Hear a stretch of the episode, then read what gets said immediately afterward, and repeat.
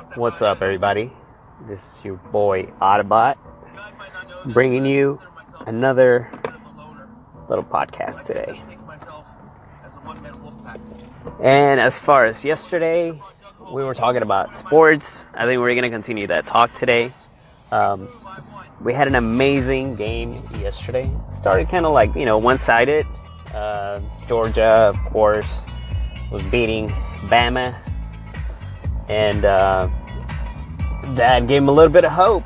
But hey, you can never sleep on Nick Saban and his team.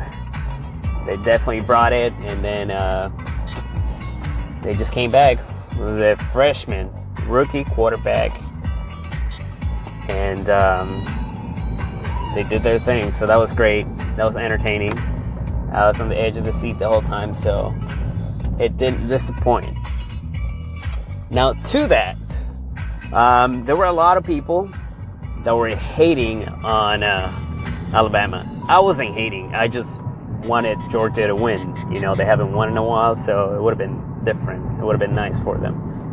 Um, however, it didn't happen. So Alabama got the win. You know, really good for them. I'm happy.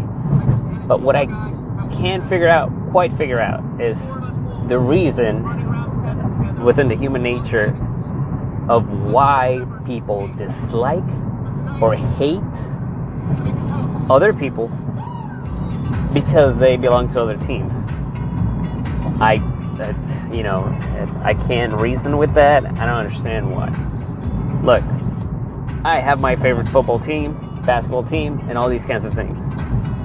But I do not dislike people or, you know, hate them because you know they're root for a different team. I don't get it.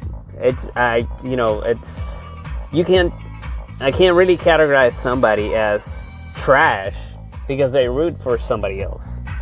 Now there are fandoms that have that kind of you know fame. I would say in football, Philadelphia Eagles.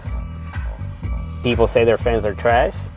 I don't know. Never been to Philly, you know, and not everybody's like that. You can't just box people. Um, I guess when you when you talk to uh, uh, the Red Sox in Boston, same. A lot of people say the, those kinds of things. I mean, people get nasty. Depends on the nature of the city.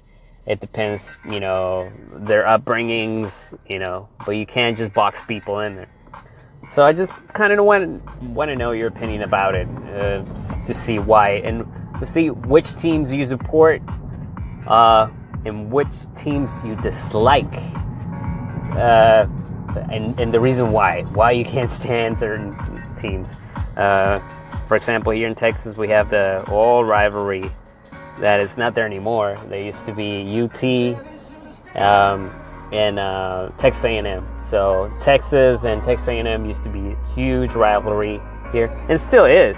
Um, you know parents don't send kids to the different college because you know that's their college uh, that's their college culture and that's what they want to follow.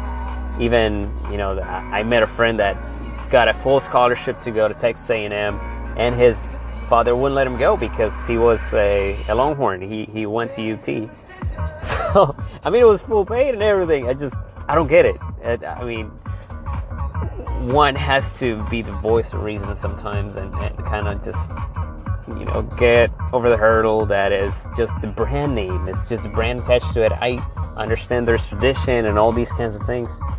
At the end of the day they're not paying your bills.